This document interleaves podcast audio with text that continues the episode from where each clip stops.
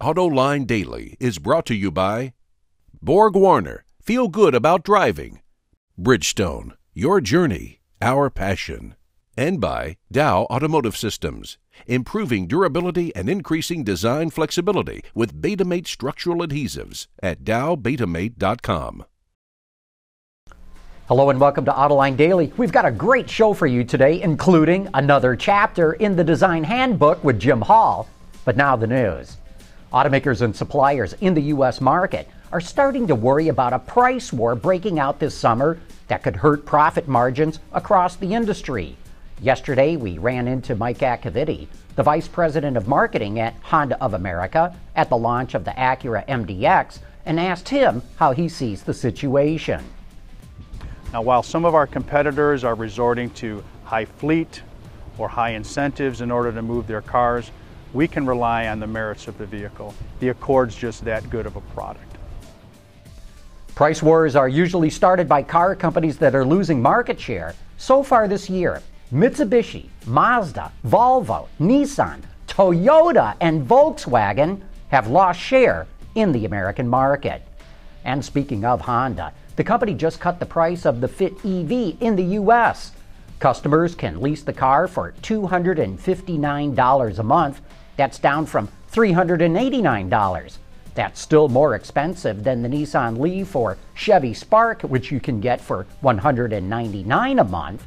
But the Fit's three year lease involves no down payment, unlimited mileage, routine maintenance, collision coverage, and a 240 volt home charging station, even though customers have to pay for its installation. The Fit EV is only available in California, Oregon, and most of the northeastern states. Traditionally, the term utility vehicles referred to commercial trucks and vans. But now, it's the hottest part of the passenger car market, according to Ford. Most industry analysts would probably define today's utility vehicle as a tall, two box design with a higher seating position and a big liftgate. But Ford's head of marketing, Jim Farley, says it's more than that. He says their market research shows that consumers are responding to the proportions of the design, the proportion of vehicle height to ground clearance. I sure would like to know more about the specifics of those proportions, but Farley isn't sharing any more details. He adds that Ford is either in first, second, or third place in every utility segment, and that segment is booming in every market in the world. Pollution in China is so bad that the city of Beijing is taking matters into its own hands. It's imposing a pollution tax on cars, the first city in China to do so. It's another tax on gasoline, which brings the total to $1.62 in taxes for just one liter of gasoline. BMW pulled the wraps back on its third generation X5. It can be equipped with three different engines a gasoline V8, a diesel inline six, and a performance diesel inline six that uses three turbochargers. All three engine types are mated to an 8 speed automatic. BMW refers to this X5 styling as an evolutionary development of body design, although it appears that only a few changes have been made to the front and rear fascia. In fact, when compared to the previous model inside profile, they look nearly identical. The X5 will hit showrooms later this year.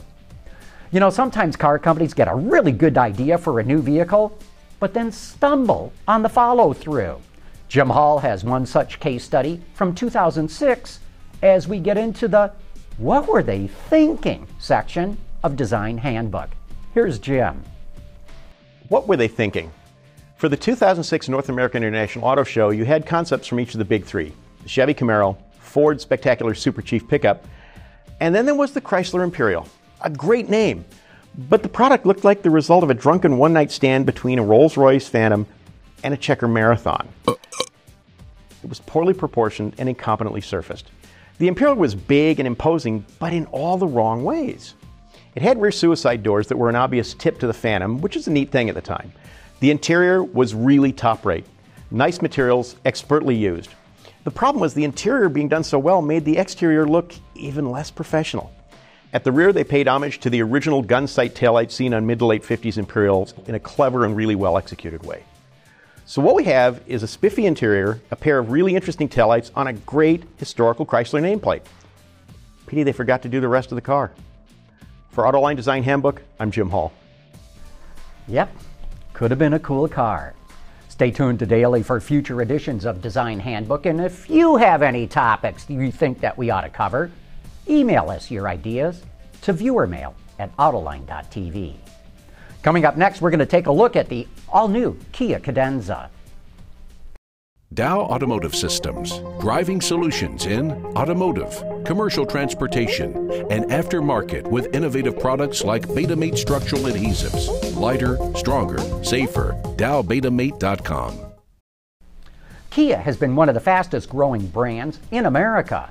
The little brother to South Korean giant Hyundai has increased market share each year thanks to a smart strategy of popular commercials starring its dancing hamsters effective marketing partnerships like the one with the NBA, and of course, a stable of good looking small cars. But that stable may have to expand a bit as Kia goes big with its next new entry. We're going into new space for us. We launched the Soul, the Forte, the Sorento, the Optima, the Rio, uh, the Sportage, and every one of them has enhanced that brand perception from the Kia of old to wow, you're building beautifully designed vehicles filled with technology, great safety, uh, you know, uh, great fuel economy, innovative powertrains. It's all there. When customers were coming in for Optima, they were saying, "Love the car. I want more. I need something a little bit bigger. I want some more bells and whistles." The Cadenza is the answer. In ours, what we've learned is that there is this emerging space between mainstream and luxury, and the Cadenza is going to fit right in there. Their customers ask for more, and that's what Kia is giving them. This car is actually based on the Optima, but it's bigger. Three inch longer wheelbase, five inches overall, one inch taller, but it's not just about being bigger, it's also about the technology inside. So for us, uh, really the play for us is technology and refinement. Uh, our Optima has a turbo four cylinder. This has a V6, 293 horsepower V6. So it's our most powerful Kia in market yet. And on top of that, we're introducing new technology that we've never had on a Kia before, uh, the advanced smart cruise control, which brings the car to a complete stop if necessary, uh, lane departure warning. Uh, the front headlights will move depending on the, the direction of the steering wheel. So a lot of neat little features. And also, as we do have in the Sorento and also in the Forte, we have the new Uvo e-services, which is really kind of fills out that technology story. So technology and power are really the two areas that we, we see an opportunity. The Cadenza comes in three trim levels, which are priced between 35,000 up to just over $41,000. Kia believes it'll sell around 12,000 cars by year's end and is hoping to ramp that number up next year when it has a full 12 months of sales under its belt. Even though it's been sold as the Kia K7 in Korea for the past couple of years, as the Cadenza, it's just now available in U.S. dealerships. Hey, before we go, I want to remind you that Jeff Owens, the Chief Technology Officer at Delphi, is joining us on Autoline After Hours.